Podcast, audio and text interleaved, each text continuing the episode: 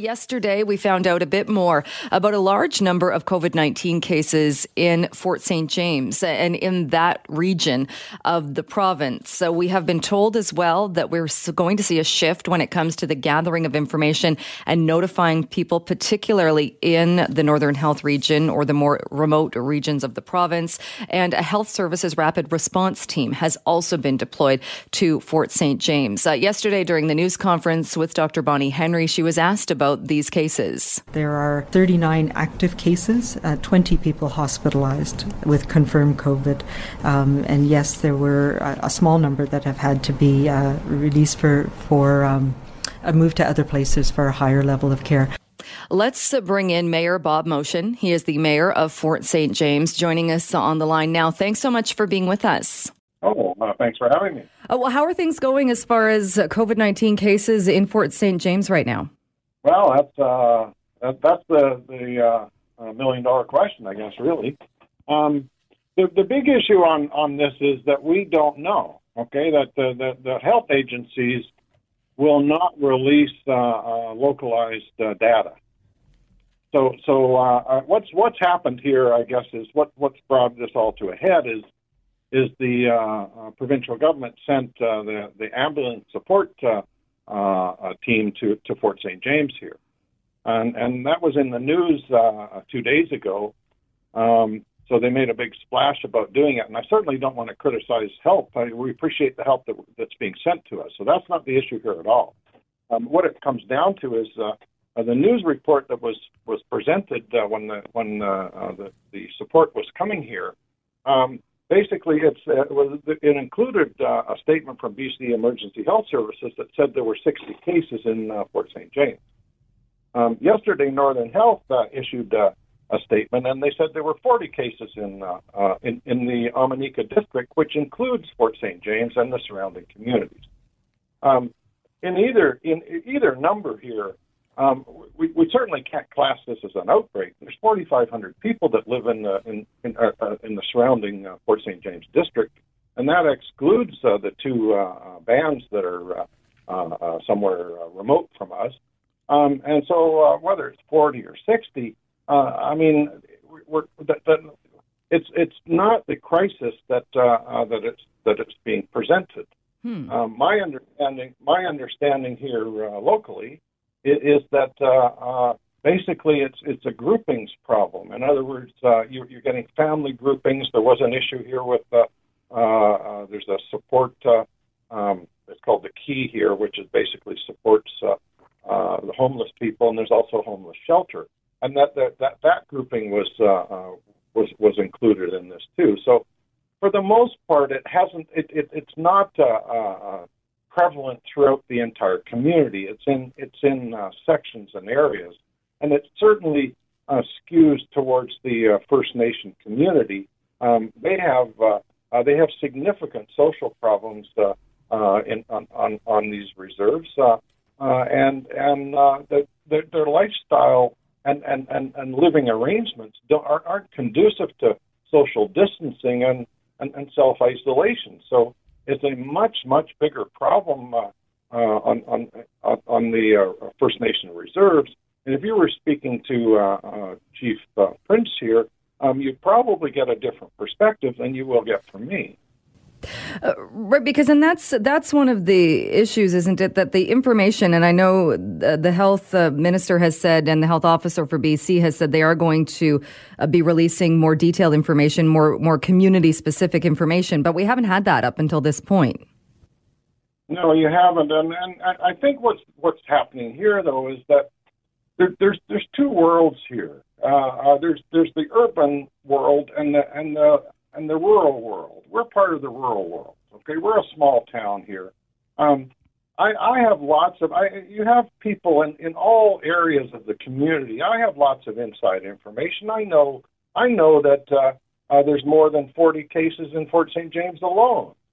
Um, and that excludes uh, the, the Tachi and, and Binche reserves, and, and they definitely have a problem there too. So um, the problem with, with, with information or lack of information in a small community is that, that if you've got an information void, somebody will fill it, and they'll fill it misinformation. you know that's that's your Facebook world is mm-hmm. is the and the social media world that that does that and and and and, and in a in a place like this here um we you we need to know we need to know how many people are are, are, are affected in Fort St James and and, and I, I, just don't understand their the reluctance to keep playing games and doing it and oh well we can't identify uh, areas or, or we you know people might might figure it out. We I know who who's uh, uh, not everybody but I certainly know a number of people that are affected here. So I, I it's fine to not release it in Kamloops or or, or, or a, a large center but small towns here really it, it, it is crucially important that uh, uh, I mean, I just spent uh, half an hour on the phone with the mayor of Vanderhoof, and uh, and, and and basically he's uh, uh, he's telling me the same thing here. He would like to know what how many are are, are in his community. So I, I, I mean, if there's a single thing that comes out of this is that, that the health uh, uh, agencies need to recognize that in small communities, identifying, uh, uh telling the number of, of cases there is not identifying people individually uh, regretfully, we know a lot of those people individually even before they tell us anything. So um, that's that's probably the message I would like to send here.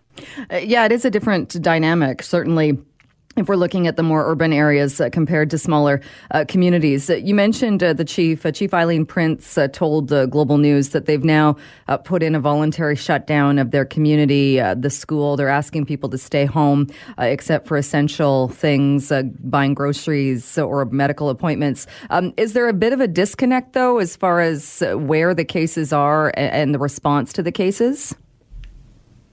Um, a disconnect. Uh, I, I mean, one of my counselors is a, is a doctor here, so I mean, I, we've certainly got uh, as much on on the on the ground uh, information as as is available.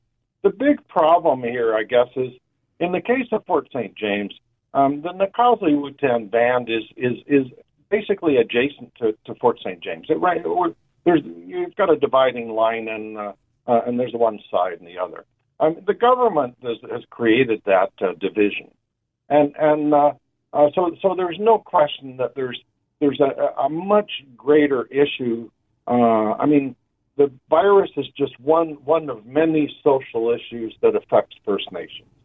I live in I live in a community here. This is a uh, we're, we're as as as uh, uh, we work together as as much as as as is possible in a community if I look out my window here, um, there I think I counted. I have six uh, Nak'azdli uh, band members that that own houses circling my house. So um, those band members, though, are are basically they have a home. They have a. Uh, they are able to self isolate. We're able to to to protect ourselves, to do the things that uh, uh, that the health uh, uh, uh, officer is is instructing us to do. We're we're, for the most part, we're capable of doing that. But, but when you look at the living conditions, on reserve living conditions, the fact that you've got uh, uh, sometimes uh, uh, three generations, uh, but definitely a, a lot of you know multiple generations jammed into into uh, cramped quarters. Um, it, it's just a recipe for, for disaster, and, and and so when the virus comes along, it's just amplified on the reserves. And I, I uh, it, it, I don't know that I I'd, I'd like to say it's a disconnect, but it, there's certainly two worlds here, and, and, and, and different rules apply to uh, to the two worlds.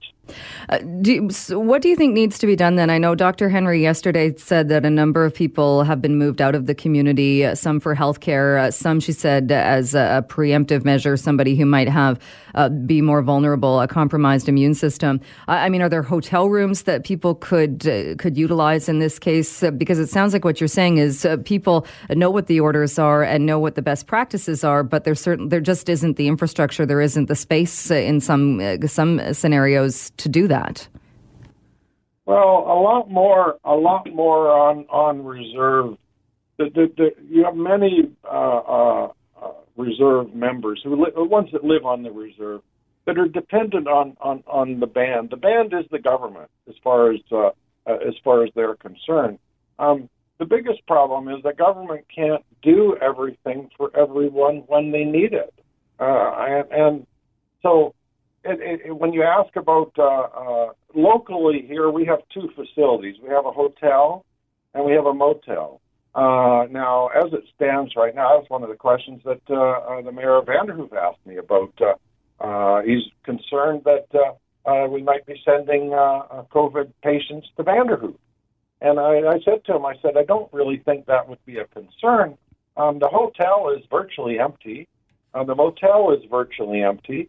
Uh, no one's coming to town. Uh, uh, the logging industry's in uh, basically, I mean, going, but it, it's certainly not. Uh, uh, it, it, it's it's depressed at, at, at this point in time, and so you the, these uh, uh, the two facilities we have here, generally speaking, would be uh, occupied by government uh, su- and, and support workers for the log, primarily for the logging industry, and they're not coming here. So, so both of those those uh, facilities, or either one of those facilities, could be re repositioned uh, uh, to to be used exactly. In fact, they could probably, I would guess, there's so few people living there right now, they could probably make the whole whole facility into into a holding place. So, so I don't think we'd need to go outside of Fort St. James if that was the direction that, that it was to go. Um, but that's going to be driven by, by the demands from, from the, the, the, the Nak'azdli Whut'en and, and Chief Prince, really, in, in this case here, because I think uh, they will be the ones that generate the, the, the large number of cases at this point in time. The number that was put out yesterday, I think, uh, as you said, was was 39 or 40 cases. Do you think that's the true number, or if not, what do you think a more realistic number is? Uh, well, that's that's the, the, the million dollar question. Um, uh, what I can say is the inside information that's being given to me is that there are more than what we believe there are more than 40 cases in Fort St. James alone. So, so what we're saying here, in effect, is that we don't believe the the, the uh, number of 40 from uh, from Northern Health because on the ground we're aware of, of, of significantly more more than that. But as far as pulling a number out of the air, I have no idea. That's that's above my pay grade. Uh, do you think that having the team there, the assistance from uh, BC uh, from Emergency Health Services, will that help? Oh, oh, oh uh, greatly, greatly help. Uh, the, the, the, the thing is, it's not the, the issue isn't that uh, we're very appreciative of the help, okay? And we needed the help. We have two ambulances here. You have a, a, a limited number of, of paramedics that, that operate those ambulances, and they were completely over overwhelmed and overloaded uh, when when this thing blew up. So so that's why they've sent the the, the, the support uh, uh, here. Is basically they've sent additional uh, paramedics. I think there's four of them here right now. They're supposed to be here for four days and my understanding is that uh, uh, they may be replaced if, if the need is still there. Probably will be. If the need is still there, then uh, uh, they will replace them with uh, for for uh, fresh people uh, uh, down the road. So, um, and, and, but the reason that they came here was not because of the the number of cases. I mean, even whether it was 40 or 60, I mean that's really really it, it's not large. The reason they came here is our our ambulance service couldn't cope and they needed and they needed outside help. So so in in, in that sense, uh, the the I, I'm very appreciative of it.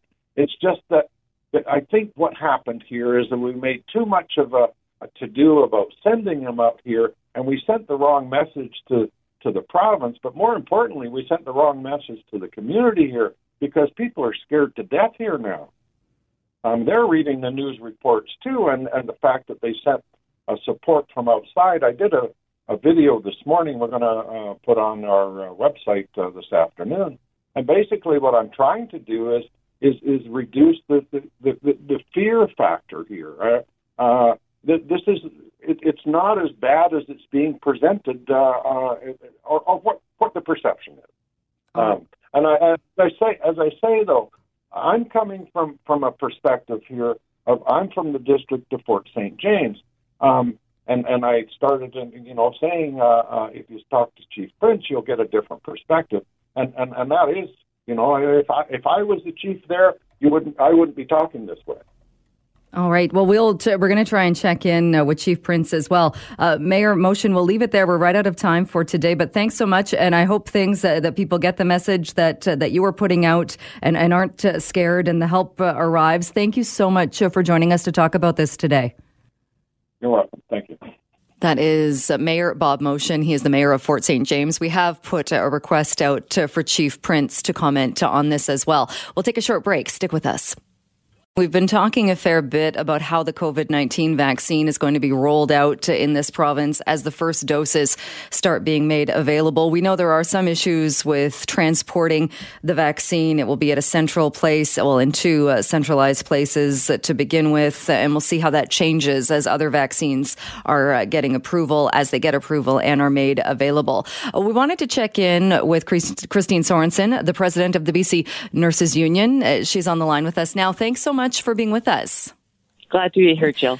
Uh, first, I wanted to get your response to that news uh, that with the approval and with the vaccine starting to roll out. Well, as a public health nurse, and I've been a public health nurse for 30 years, uh, this was a great announcement. Uh, it really is hope on the horizon.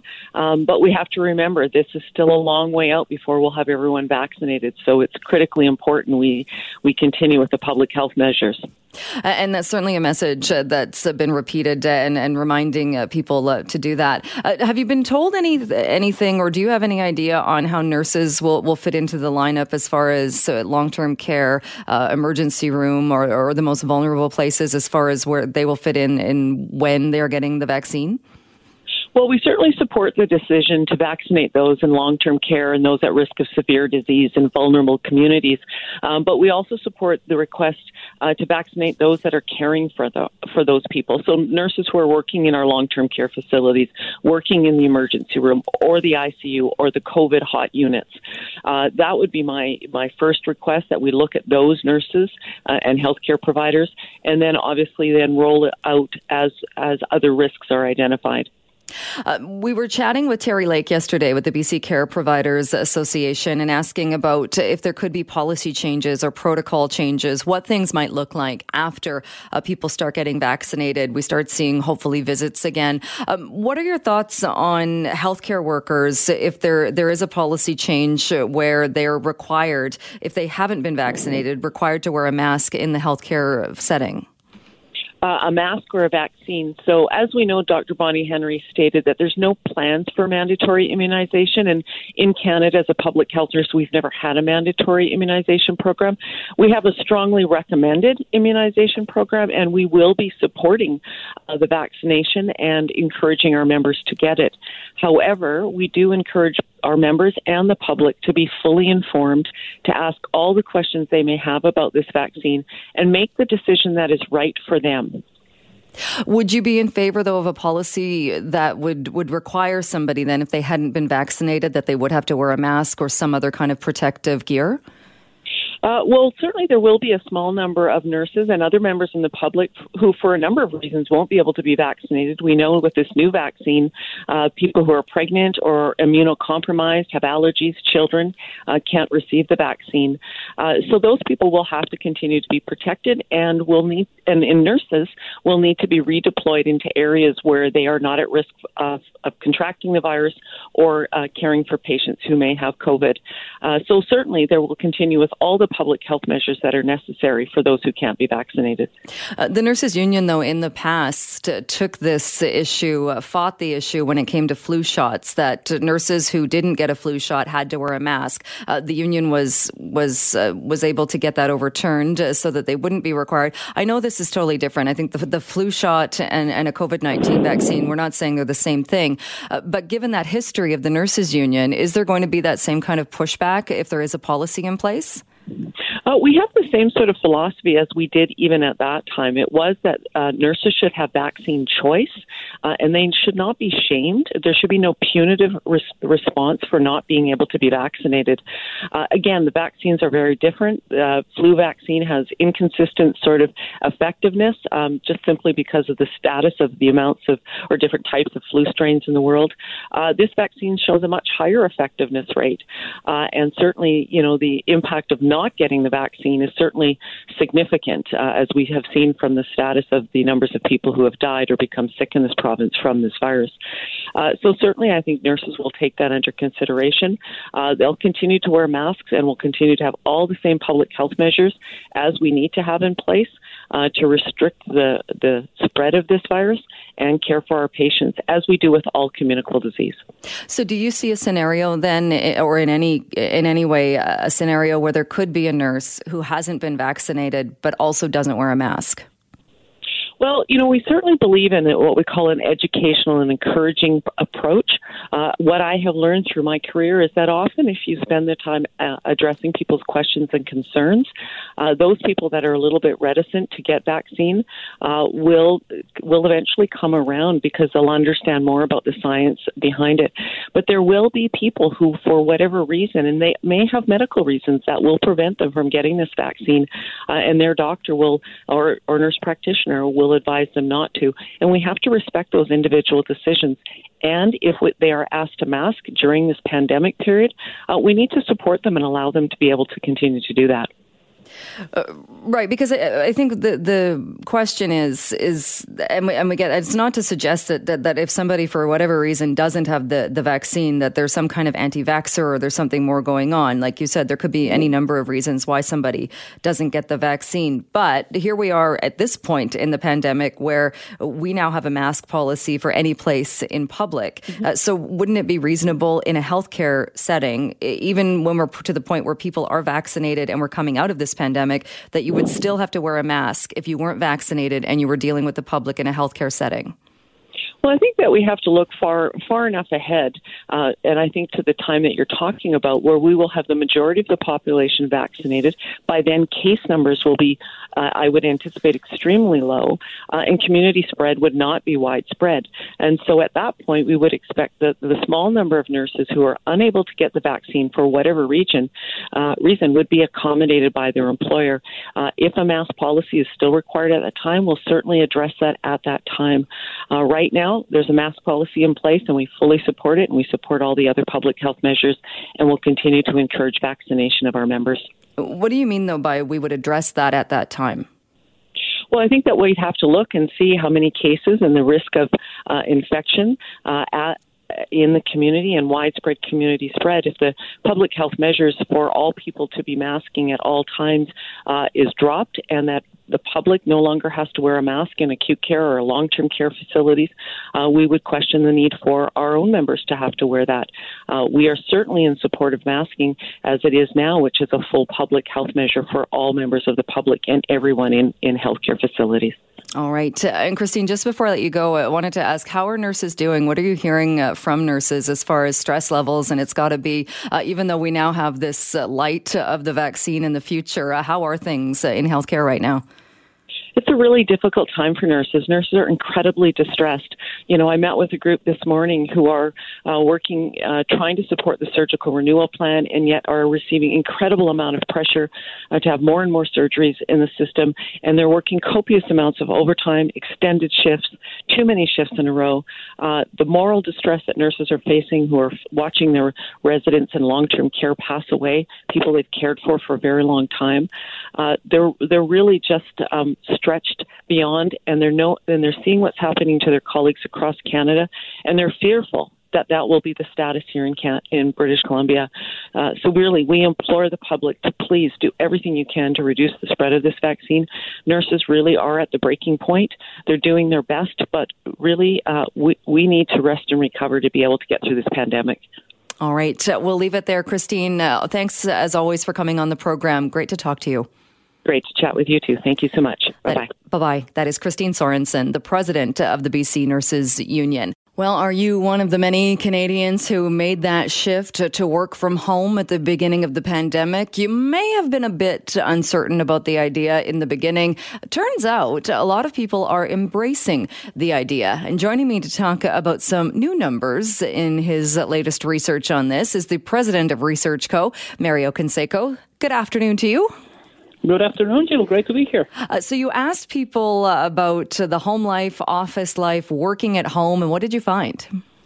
Well, we asked this question in April uh, when we were at the start of the pandemic, and we saw a little bit of hesitation from Canadians about the fact that they were going to be working from home.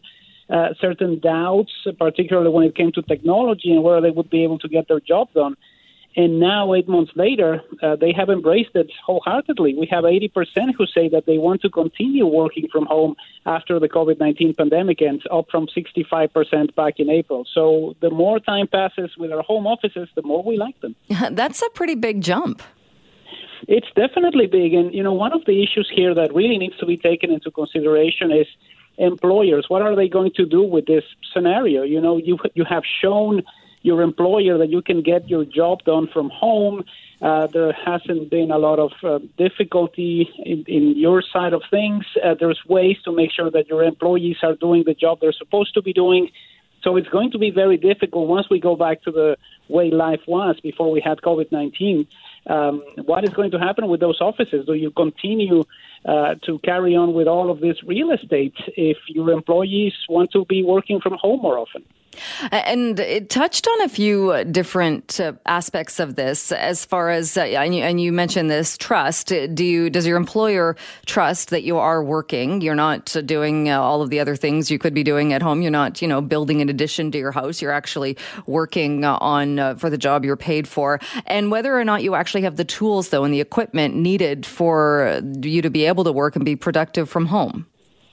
Yes, this is important because it was one of the things uh, that was definitely worrying uh, Canadians. Uh, you know, especially if you're somebody who wasn't really used to working from home or didn't have a laptop that was issued by your company or whether you had a Wi-Fi system that was going to make it all worthwhile.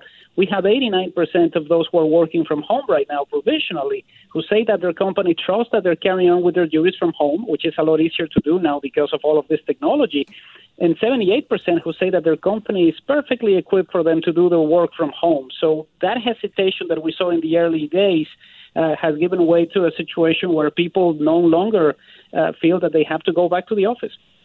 Uh, did you so for the the twenty percent then that uh, don't have not embraced this work from home lifestyle? Did you get into or ask people what some of the barriers or the things that they didn't like are?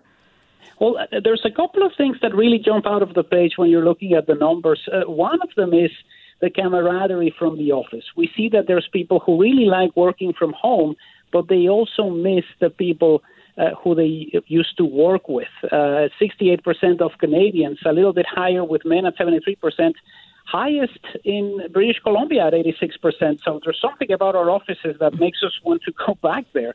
Uh, and the other thing that is quite interesting is how many people really miss their commute. You know, we usually think about commuting to work as something that is going to be a hassle, something that is going to be problematic.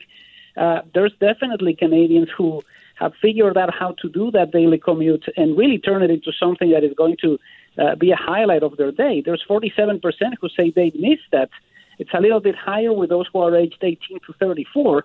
Uh, but those are two aspects that are making us a little bit more hesitant about continuing with this for the rest of our lives. I think we're looking at a delicate balance here. You know, maybe you want to do this more often, save yourselves from from the commute, but not necessarily do it five days a week like you are now.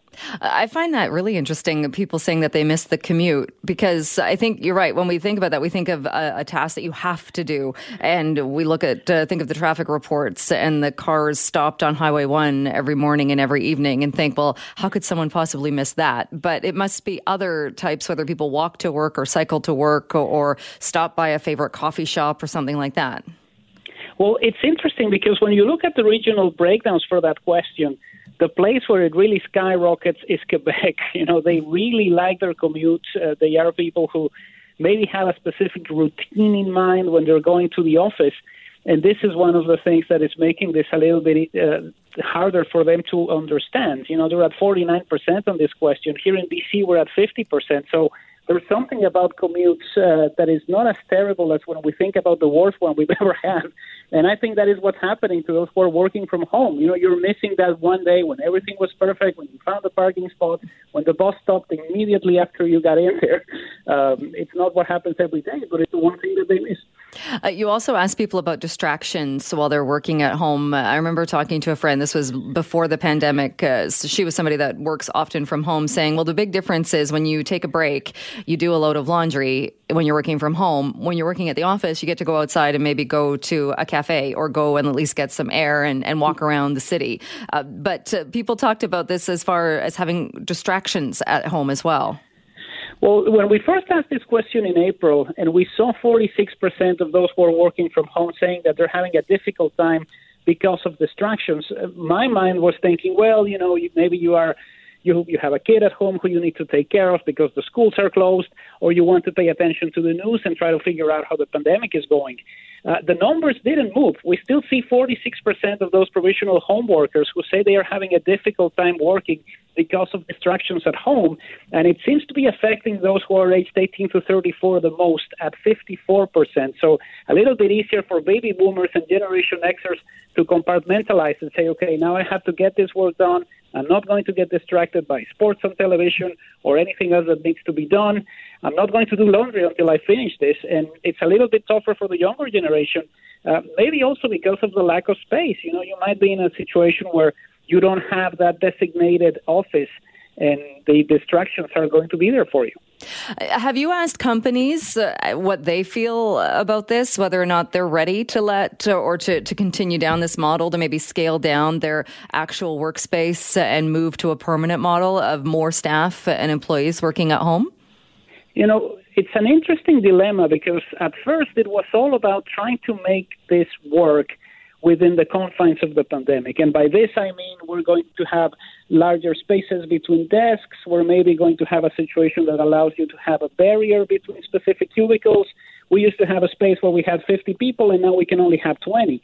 That was the start. And I think what we see now is a situation where companies are going to have to rethink how they do all of these things, especially if you haven't seen that drop in what you need to be doing. You haven't seen productivity plummet because of people working from home. And I think the companies will need to understand that as well. Do I want to continue paying an obscene amount of money for a space if my employees can do this from home? Uh, any other surprises uh, coming out of this survey? Well, one thing that was also quite interesting is when you're looking at the way in which people feel about uh, certain aspects of their daily life. And, and, you know, some of the changes that we see here, uh, particularly when it comes to the way in which your office is set up. You know, the fact that you have a lot of people who say, my company trusts what I'm doing. I don't think that was something that I quite expected. Uh, you know, part of the situation there is you may be easily distracted, especially if you're working with a laptop, for instance. You know, it's so easy to fall down those rabbit holes if you're doing something on the internet. Uh, but you know, to see that level of, of confidence uh, from employees to their employer saying, "I'm at home, but I'm still going to get the job done," the numbers are higher than uh, than what I expected. Interesting uh, findings for sure, Mario. We will leave it there, but thanks so much and have a good weekend. My pleasure. You too, Joe. All right, that is Mario Canseco. He is the president of Research Co. Well, we've talked about the fact that one of the hottest items selling out as the weather got colder, more rain in the forecast was patio heaters. A lot of that for places like restaurants that have extended their patios, trying to get the outdoor space, being able to use that space as much as possible, even as we head into the winter. But a lot of people, even if you have a little bit of outdoor space, have been looking at things like those propane heaters, fire pits, if you're allowed to have those wherever you live. So which ones are the best for the planet? So which ones are the best to have in that space? We are joined now by Blair King, who is an environmental scientist. Blair, so great to have you on the show. Thanks for having me on. Uh, and I know you haven't gone into the great detail of looking how uh, at the emissions of, of every different type of heater and, and where the differences are. Uh, but generally speaking, can you talk a little bit about the difference, say, if somebody's going to go get a fire pit or go get a propane type heater? Well, ultimately, it it depends on where you're getting your energy and where you're going to use the, the unit. We live in BC, where most of our hydro, where most of our electricity is generated by hydroelectricity, and in BC, frankly, an electric heater, an electric outdoor heater like the kind uh, you can buy at Costco, is by far the best environmentally speaking because the energy used is non is non-carbon and it doesn't generate any uh, emissions or smoke smoke and the like. If you don't have access to, if you can't get an electric one, then you've got the choices of a fire pit, a natural gas, or a propane. And each one of those three has ups and downs.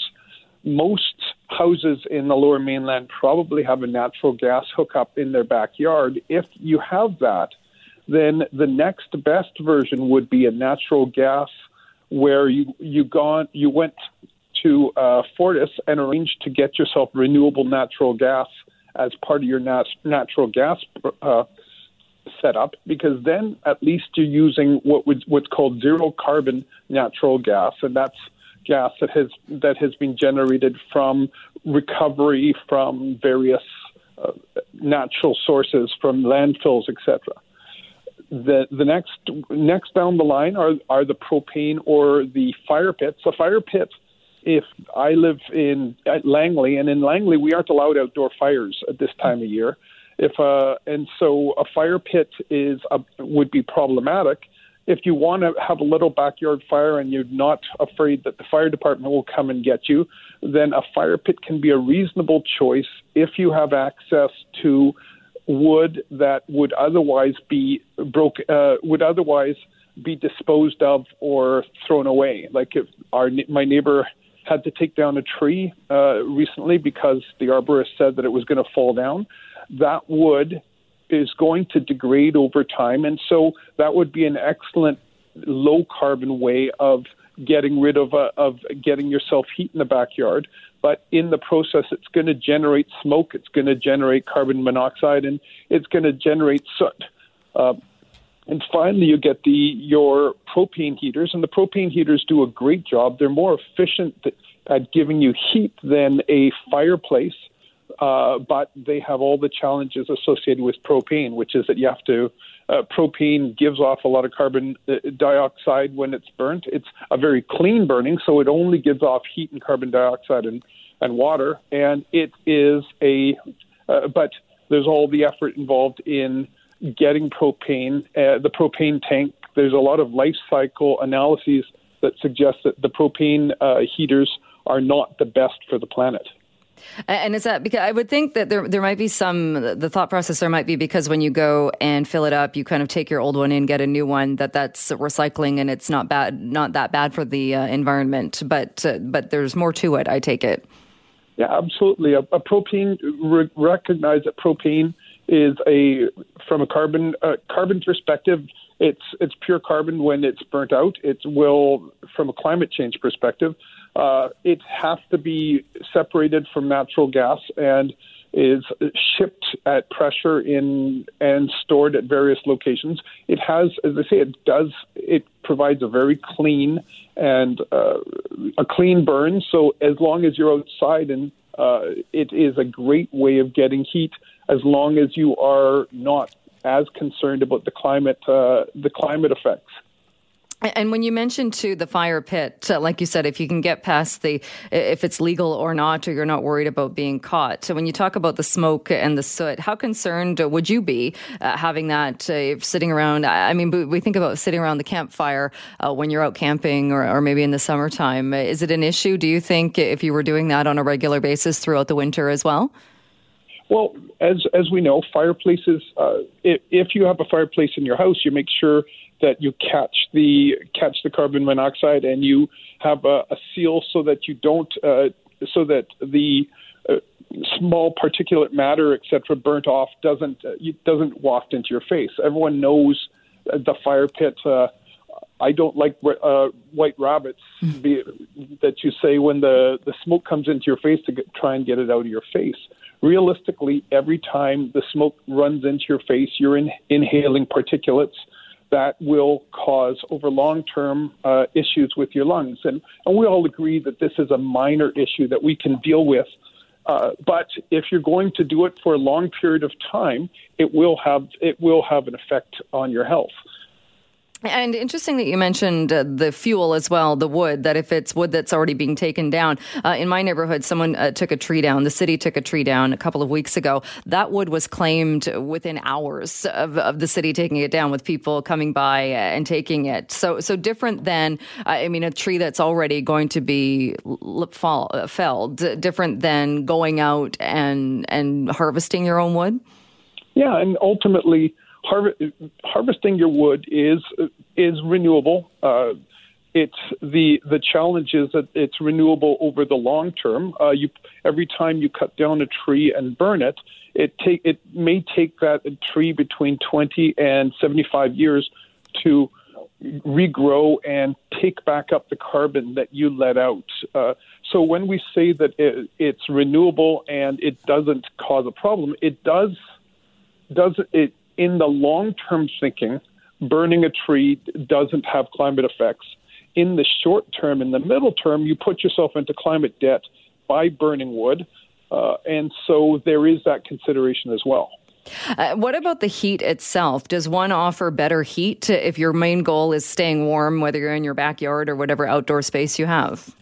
Well, if you're if you're going for heat, then the propane or the electric heaters are by far, and natural gas are by far the most effective. They they give they burn cleanly and give off heat, uh, heat and water, and uh, heat, water, and carbon dioxide. And they are a good propane heater gives off a lot of heat and burns very efficiently. A fire pit is often, as you know, it doesn't give off huge heat.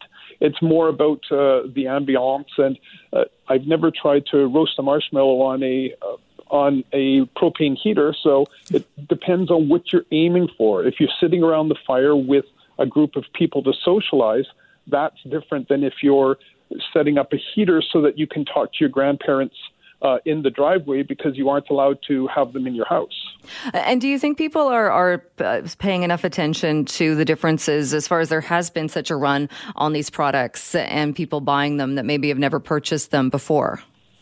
I'm guessing that 99% of the people who do it aren't really thinking about that consideration because it isn't something that really is brought up in the sales.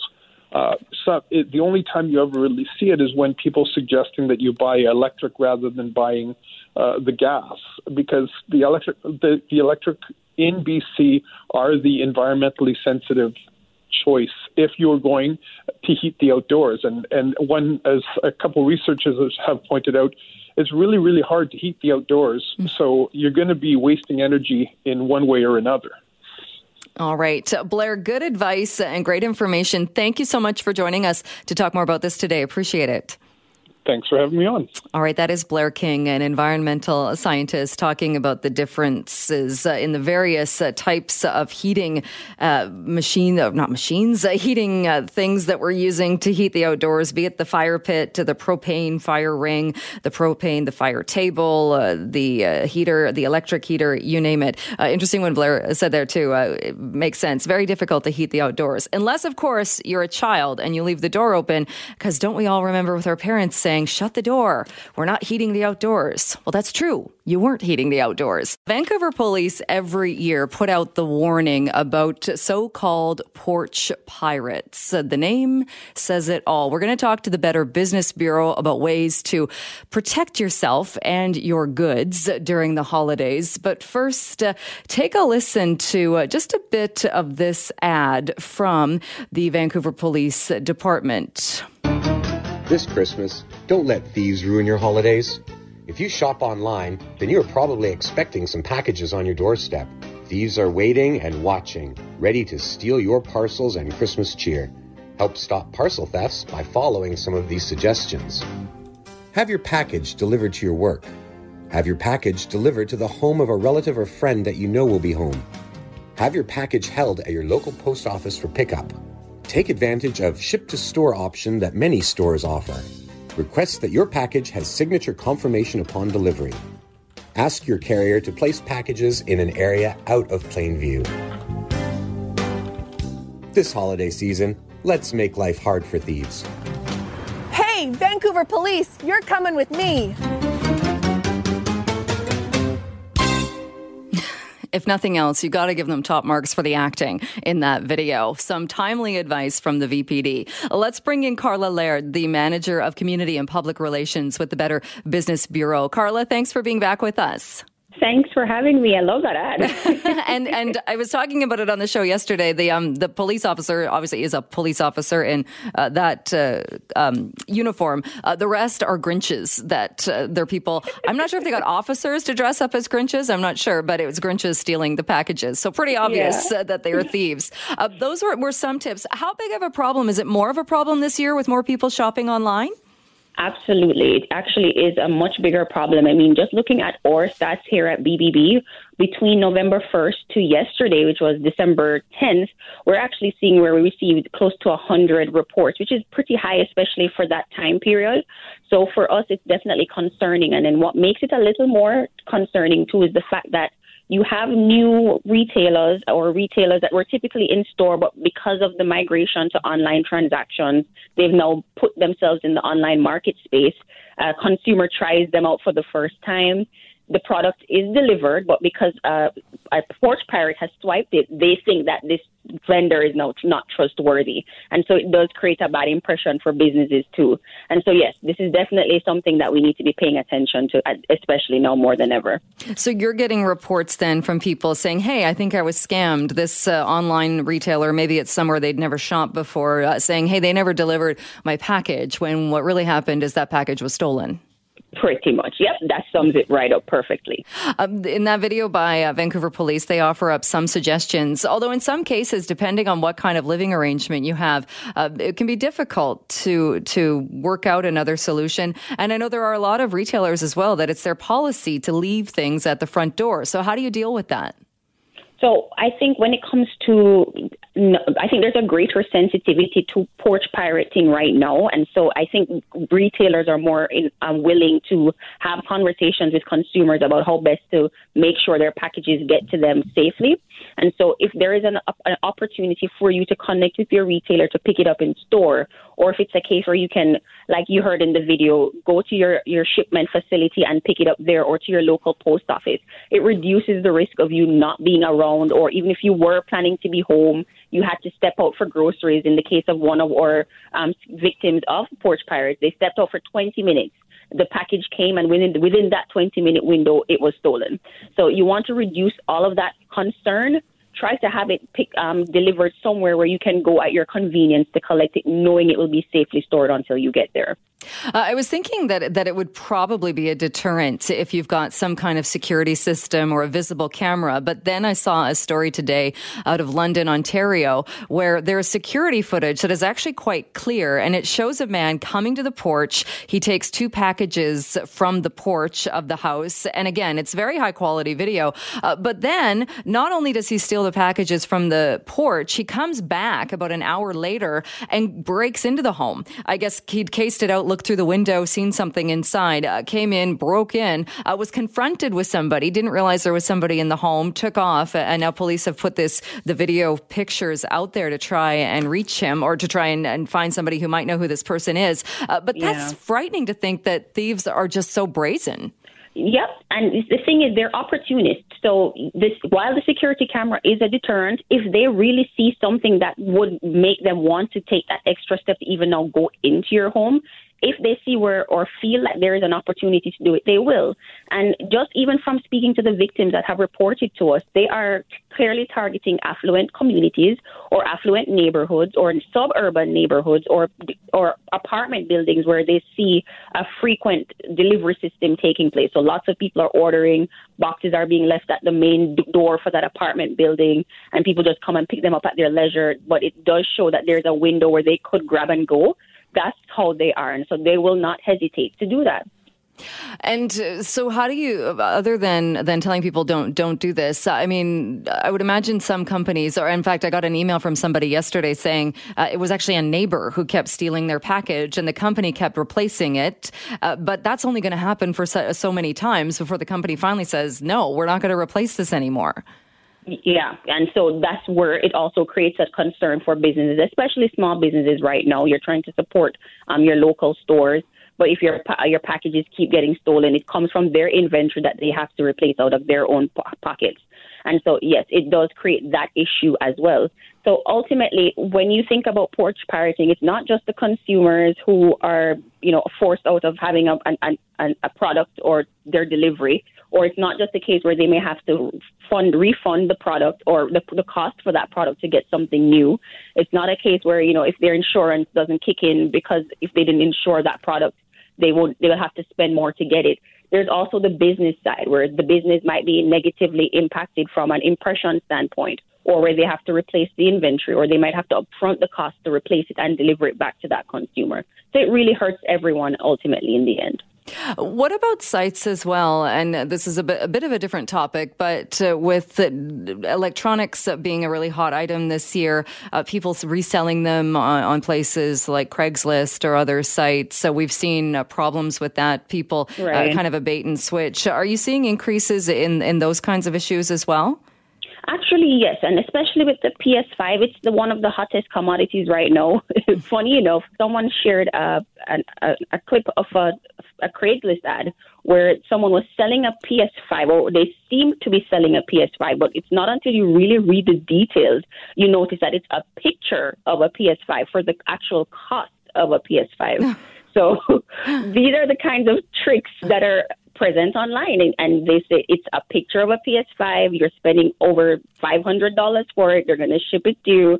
And that's what they're trying to do to lure someone into making an e transfer to get that money. And so these are the different cons that are out there, baits and bait and switch. And we recently saw on the news where a guy was trying to get his PS5 sold, but ended up getting bomb rushed by a group of guys and that would bear sprayed him. Mm-hmm. So it's definitely something you have to be extremely care- careful and cautious about at this time. People are looking for all different kinds of ways to make money. All right. So, well, it's good advice. Uh, unfortunate that we have to talk about this, uh, I think, every year. And, and like you said, it's been a, uh, an increase in uh, issues and complaints this year. Uh, hopefully, people uh, will keep their packages safe and continue that through the holidays. Karla, thanks so much for joining us. as usual, good to talk with, talk with you. Thank you so much for having me. Take care. You too. That is Karla Laird, the manager of community and public relations with the Better Business Bureau. Well, anyone who's listened to this show for any amount of time likely knows that I am a huge dog lover. I'm a sucker for a good dog story. So earlier today, I was looking at social media and saw a VPD sergeant who put out a tweet with a picture of what is the one of the most uh, the cutest dogs I've ever seen. It said this beautiful little dog was turned over to me, found in South Vancouver. If you know the owner, please have them contact us. And I thought, "Oh no, what has happened? Who belongs to this dog?" And there was a reply, though, saying, Thank you, Sergeant Christensen, for rescuing Bella. Then it goes on to say, after she managed to sneak out and hop into a UPS truck. I thought, well, there's got to be more to that story. And we have reached another member of the Havlasek family. Valerie Havlasek is on with us now, uh, one of the owners of Bella. Thank you so much for talking with us today. You're welcome. Uh, so, what happened? Well, I let our dogs out. We have two dogs, Sammy, a Cocker Spaniel, and Bella, who's a Maltese, and I let them out in the yard. A few minutes later, Bella came back, or uh, Sammy came back, but no Bella. So I went outside and I discovered that the front gate had been left open. Ooh. And this happens occasionally, and Bella's normally just in the next door neighbor's yard, but this time she was just nowhere to be found. So the whole family went out. We scoured the neighborhood calling for her, and no luck came back in, made a report to the city of a missing dog, and then printed up our posters and went back out, putting posters all over the neighborhood. My husband went and cooked some chicken on the barbecue, thinking that might lure her back. and um, then we finally got a call that Sergeant Christensen had also he found the dog, so he reported the found dog to the city, and then they connected the dots and called us, and we went and picked her up. And Sergeant Christensen called me just to tell me how much he enjoyed meeting her, and tell and he told me what had happened. He uh, he he was just uh, at the right place at the t- right time, I guess, and a UPS driver waved him down and said, "I found this dog in my truck," and just handed him over, or handed her over. And this is totally in Bella's character. She will hop into anybody's car she so she went for a joyride. So, we uh, luckily we can laugh about it now because uh, things could have gone so uh, horribly wrong uh, if they'd gone uh, in, in, any other direction. How far away was she from where where she kind of went off and met up with the truck? Apparently, it was only just a block or two away. Right. When I guess she appeared in his truck, and she had he had no idea where she'd come from, so he didn't know where to bring her back. So he gave her. We, she wasn't wearing her tags, which she's now going to be wearing her tags at all times. yeah, because you think of that, you're just going out to, yeah. to have a pee in the yard, yeah. a little dog. You you probably don't need the tag for that. But who who knew she was going to go on a joyride with a UPS driver? Yeah. No, she had quite an adventure. uh, the picture of her is adorable with the with the sergeant uh, holding her picture up. It must have felt good to you that uh, so many people, when they realized something was was going on and this dog was missing, uh, came together to get her home. Yes, and Sergeant Christensen was really a hero. He called and we chatted, and he told me that he they bonded and he'd put his name down, and he was kind of hoping that no one would claim her because he wanted to adopt her. well, that makes it even even more the fact that he put the picture out there because he must yeah. have known doing putting the picture out there that that really did up the chances of reuniting Bella with her family. Yeah, yeah. It, well that ends well. and and uh, you mentioned that that she's the kind of dog that would jump in a vehicle. Has anything? Has she jumped in other vehicles before? Well, we've had dog sitters who um, will take them to like when we go on vacation. Um, a friend of mine was looking after them, and she was worried, "How am I going to get them in my car?" And I said, "Oh, you just have to open the door. they will just jump right in. That like they just are waiting for any chance to go for a car ride." Wow, which is which is good when you're when you're busy and trying to take the dog somewhere, but not so great when you'd prefer. Although maybe it's better that she jumped in the truck and instead of instead of wandering around the neighborhood. I guess. I don't know. It could, it, I mean, it ended up okay, but it could have gone another way, I guess. well, I, when I first saw that too, I, I, thought of, oh, isn't that the making of a Disney film? Because, uh, or, or what's the movie? Is it Call of the Wild, where the dog uh, take gets uh, becomes a stowaway? And I think that's the one I'm thinking of. And imagine if the UPS truck driver hadn't noticed her, and and it was you know well into the shift, and and locks up the truck for the night and doesn't realize there's a little dog in there yeah, she who knows where she could have ended up. well, it's a, great story. We're so glad that you were able to join us to talk more about it. Uh, we we like having some good news stories and, and that. Uh, my guess is, like you said, Bella's always going to wear her tag now, and maybe you yeah. might be keeping a closer eye when she's out visiting the neighbors. Yes, that's why I thought I would talk with you today, just to remind people that with all the deliveries that are happening now, got to keep an extra close eye on your dog. All right. Well, that's uh, great advice, Valerie. Thanks so much uh, for joining us uh, to talk about this. And, uh, and thanks again for sharing such a, a, story with a happy ending. Thank you. And I also want to say thank you to Sergeant Christensen and the Vancouver P- uh, Police Department for all their help. All right. Sounds good. Valerie, thanks again so much. Merry Christmas. Merry Christmas. Bye.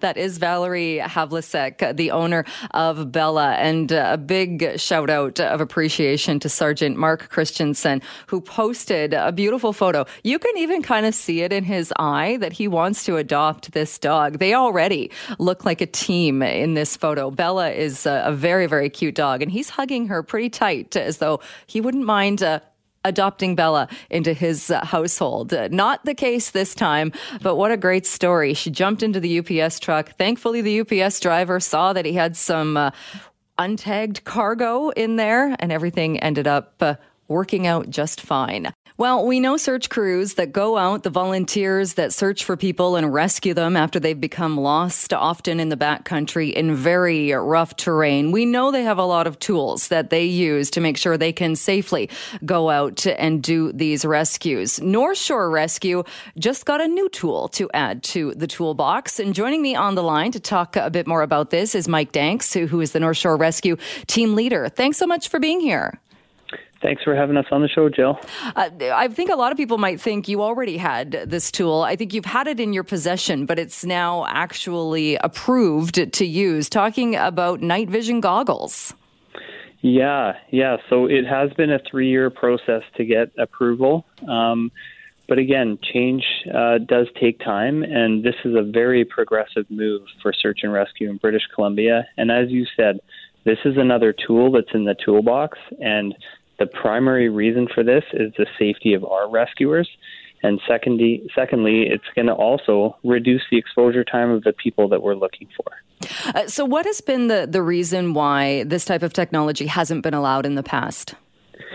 Just in the past, it's it's just been with the military um, and police, and that's kind of just been the way it has has been. And we've you know we we showed an interest, and we were kind of told it's it's not going to happen. It's not going to be available to volunteers, and the more that we kind of pushed and and you know got people enlisted, that's when um, the process started to to kind of work. And you know, I I really hope that the the pilot is successful, and this can be a tool that is utilized throughout the province for all the volunteer teams that are that are dedicating their their time to doing these calls. Uh, what? How big of a difference do you think it will make then when you're out on those night searches? Yeah, I think if you look at the stats, so between 2018 and 2020, um, we I think it's 37% of our calls come in uh, an hour before sunset or after sunset. Um, when that happens, it puts tremendous amount of pressure on the rescuers to try to conduct the call before darkness sets in. It's just the most efficient way to get people out or to locate them is by helicopter. Now we don't have that pressure on us. We can take our time. We can utilize this tool um, to access very remote areas. We can insert crews um, into remote areas, and more importantly, we can search areas without exposing our members to avalanche hazard or the hazard um, of very technical terrain at night. And so, are these? We're talking about night vision goggles. Are these uh, the the type? Is this the technology that picks up on heat? So, say if somebody's in a in a snow cave or or hunkered down under a tree somewhere, will you be able to see a heat source from a distance away? That would be the FLIR, and that's a tool also that we have in our toolbox. But the night vision goggles actually amplify light.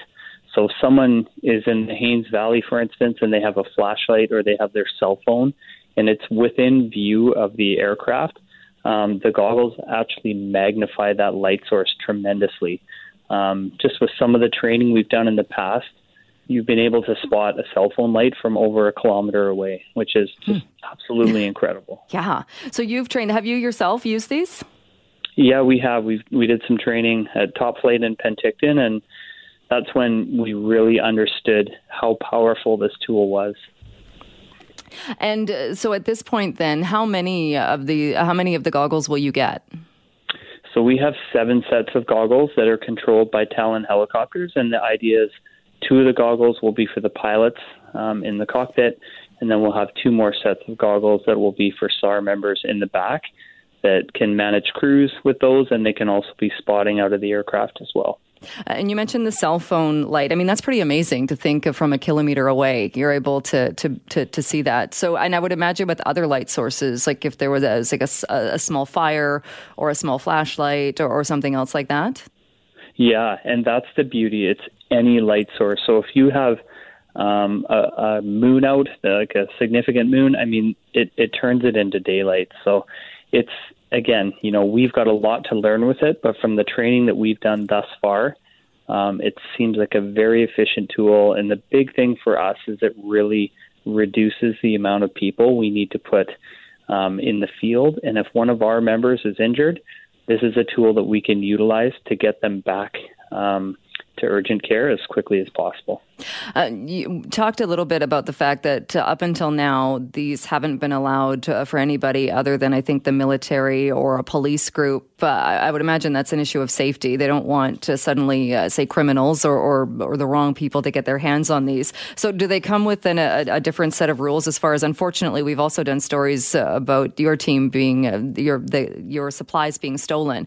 do you have to rethink that or do something different now to make sure they're secured? Yeah, absolutely. So the the goggles are actually a controlled product, and they are housed with Talon helicopters. Um, so they're not a part of our regular stock, if you will. So if we do need to use those goggles, um, it will come with the aircraft. Uh, are you are you finding do other uh, you mentioned that it would be great if the pilot project then leads to other search and rescue teams being able to do this is there is there a level of jealousy now the other teams uh, that you, that your team has this and they don't have it yet you know, I don't think so. I think this is all about um, introducing new technology. I think everyone understands um, the rationale for a pilot program to ensure that it is the right fit. Um, and the hope is that it will be dispersed amongst um, all the groups because each and every team in British Columbia is full of very dedicated volunteers with amazing skill sets. And we all work together. So if there's an immediate need in the in the area around us, I mean, these this um, tool will be available to them. And hopefully, when the pilot is complete, it will be available more broadly um, throughout the province. Uh, and wanted to ask you too, uh, how are things going as far as we're now getting into uh, the the shorter days, the the darker, longer nights, the cooler temperatures? I know it's been a busy year for you and for your team. how are things going now as far as call loads and and people going out and and unfortunately needing rescue? Yeah, I mean, it, it looks like this is going to be our busiest year to date. Um, the local mountains here got quite a bit of snow overnight, so we're anticipating it's going to be very busy this weekend. And we just really want to stress to people um, to stay in balance, enjoy the controlled terrain within the resort. If you are going to be going out into the backcountry, be very aware that you're going into uncontrolled avalanche terrain and you need to have your avalanche safety equipment with you. And you also have to have an understanding of how to use that equipment. Uh, it's an interesting point because, uh, like you, have said in the past, there's the checklist and what people need to take out there. But that's a, a good point that if you don't know how to use it, it's not much good to you. Yeah, absolutely. And we know um, from the local stores here that um, all the safety equipment and outdoor equipment is, is flying off the shelves. And we just really hope that, again, people have an understanding of how to use it. And we really encourage people to start small, start with, with smaller hikes um, in familiar terrain before you start venturing out into more remote areas. All right. Good advice and exciting to learn about the new equipment that's going to be part of the team. Uh, Mike Danks, thanks so much for joining us. Appreciate that. Yeah, thank you so much. You take care. Okay, you too. That is Mike Danks, team leader with North Shore Rescue.